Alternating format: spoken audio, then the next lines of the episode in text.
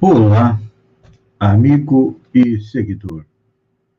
Seja bem-vindo à nossa live diária da Reflexão Matinal, onde eu e você vamos em direção ao nosso coração para lá, como jardineiros espirituais, elevar templos às nossas virtudes, procurando aumentá-las, melhorá-las, um exemplo de virtude é a modéstia, outro a sobriedade, e, ao mesmo tempo, cavar masmorras aos nossos vícios, ou seja, procurar eliminá-los. Ainda temos bastante dentro de nós de inveja, de ciúme, avareza, e esse é um processo que não começou agora, começou desde que nós chegamos no reino nominal, a nos burilar, a evoluir, a crescer, já tivemos milhares de encarnações e teremos muitas outras mais até chegarmos à condição do espírito puro, onde não teremos mais vícios nem defeitos, teremos somente é, virtudes. E para que isso aconteça, ou seja, que quando chegamos à condição do espírito puro não existe mais sofrimento, dor, tristeza, é só alegria, como se diz, mas tem também muita responsabilidade, porque aí é, seremos os executores das ordens, das determinações de Deus para o universo.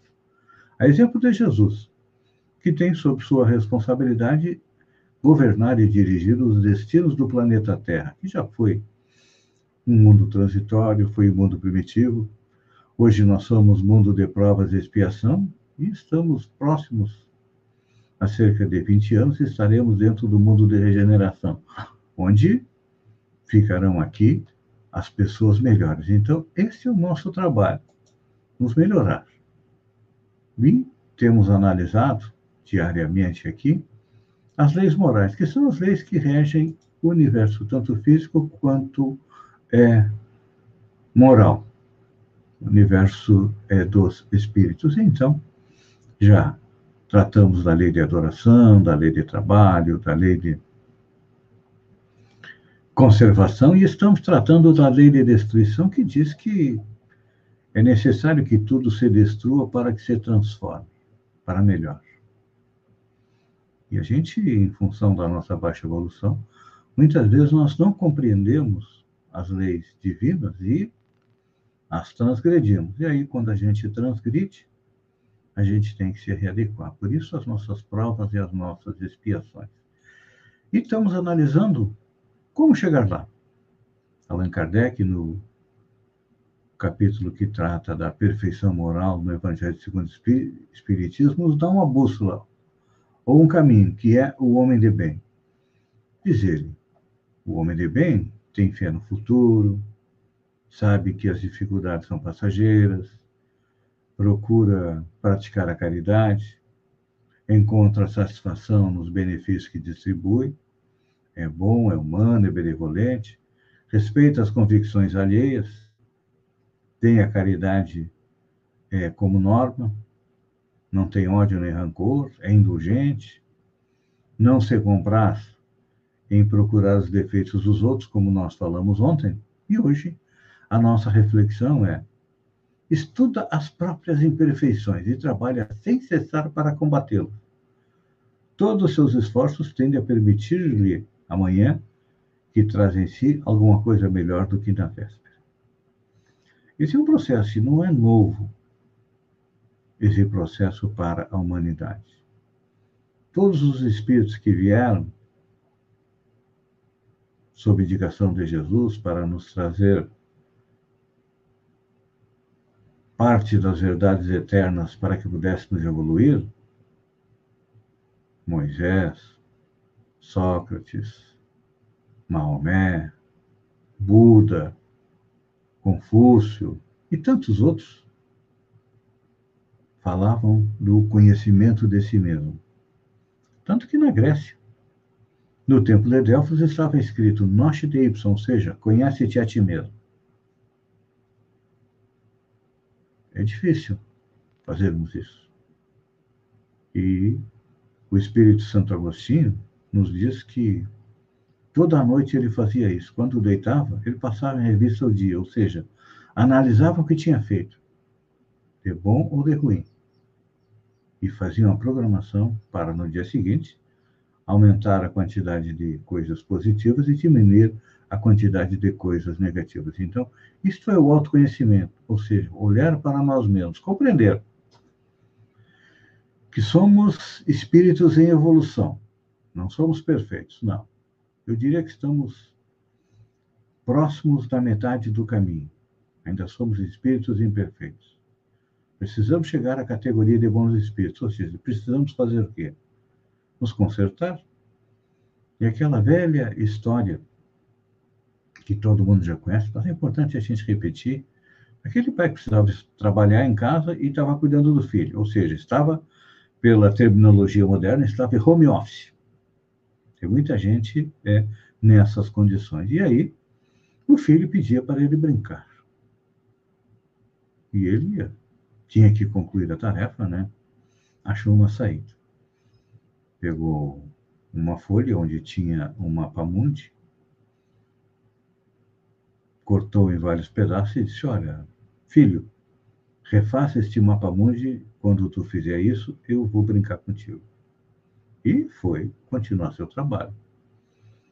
Qual não foi a sua surpresa quando, rapidamente, depois de três, quatro minutos, o filho trouxe o mapa? Pai, está aqui, está pronto, refiz o mapa mundi.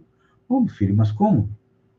Ah, pai, tu não viu mas atrás do mapa tinha a figura de um homem. Então eu consertei o homem, consertei o mundo. É uma história simples, piegas.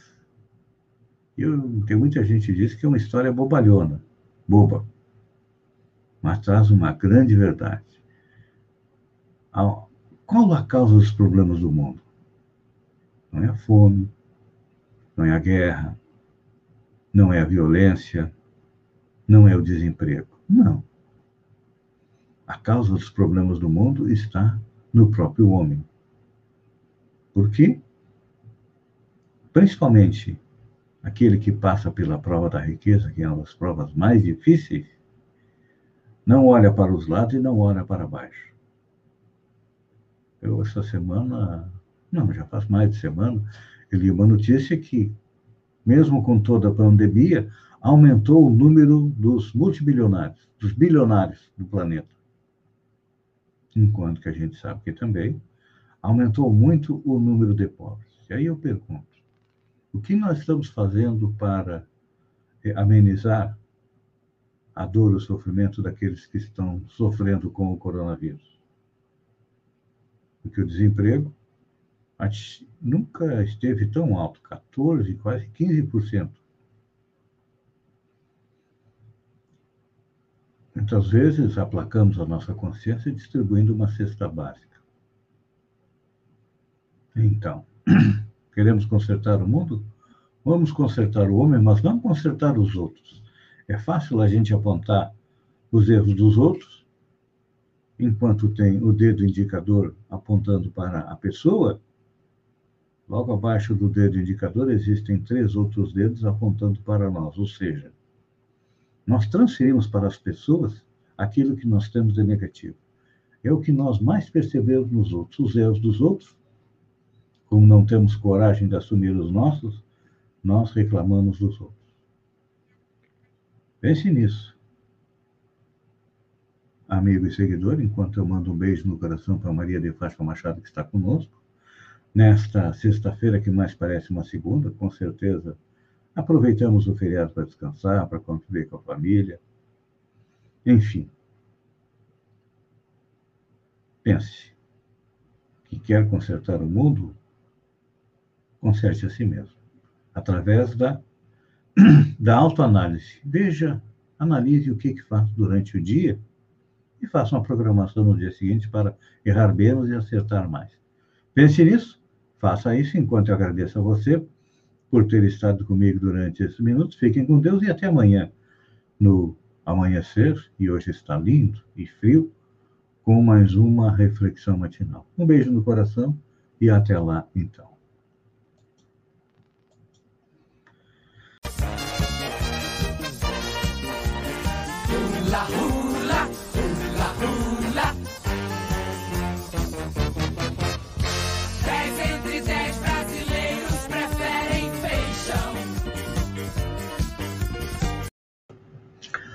Olá, amigo e seguidor. Seja bem-vindo à nossa live do Bom Dia com Feijão e eu convido.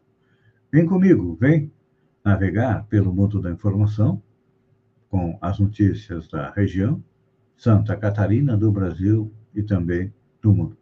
Começamos com a nossa região. Mais uma possível troca em Balneário Gaivota. Além da aguardada troca da Secretaria de Saúde, que vem recebendo constantes reclamações, é provável que outra troca aconteça e até antes. Desta vez na Secretaria de Educação, onde Thaís Valando Martins Borges estaria de saída.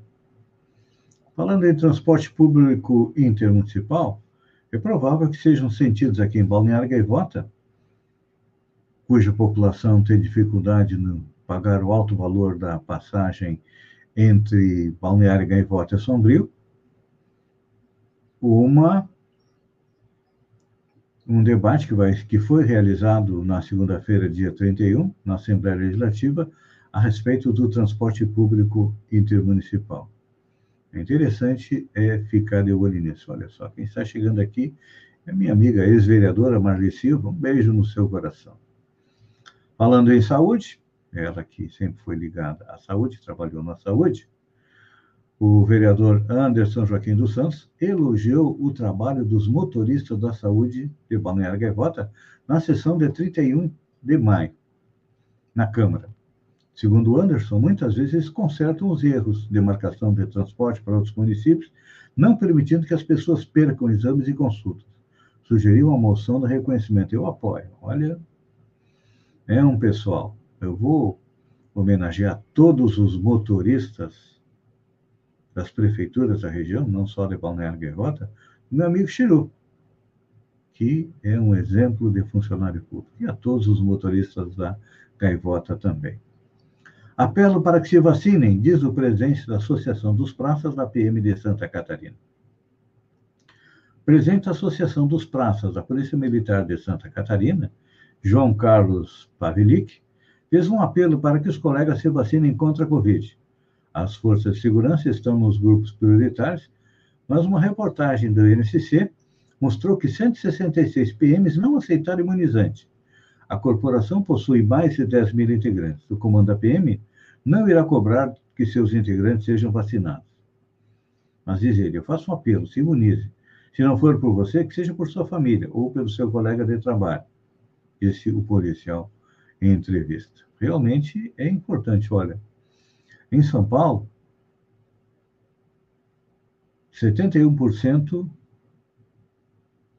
das houve depois que a PM foi vacinada, houve queda de 71% nas internações entre policiais e reduziu em 34% o atendimento deles nas enfermarias. Então, eu sei que tem gente que acha que a vacina não é eficaz, que a vacina vai fazer que se transforme num jacaré, mas nós não vimos ninguém virar jacaré até agora. Vimos? Não. Então, todos nós nos vacinamos. Agora, de uma hora para outra, uh, o pessoal acredita no presidente que disse que não é para se vacinar, até ele vem, vi, está vindo agora a público falar a respeito que a vacinação é importante, mesmo que depois seus atos divirjam do que ele disse. Mas, tudo bem. Santa Catarina é o segundo estado com mais casos de Covid por habitante. Prestes a alcançar a marca de um milhão de casos confirmados, desde o início da pandemia, Santa Catarina se tornou o segundo estado com o maior número de pessoas que já contraíram o coronavírus, proporcionalmente à população. Com 2.831 casos confirmados na quarta-feira, quinta foi feriado, Santa Catarina chega ao acumulado de 975.430 casos. A soma representa 13,45% da população. O índice de Santa Catarina superou nos últimos dias o do Distrito Federal, que é de 13,34%. O estado está atrás apenas de Roraima, onde 16,51% dos habitantes foram diagnosticados com Covid.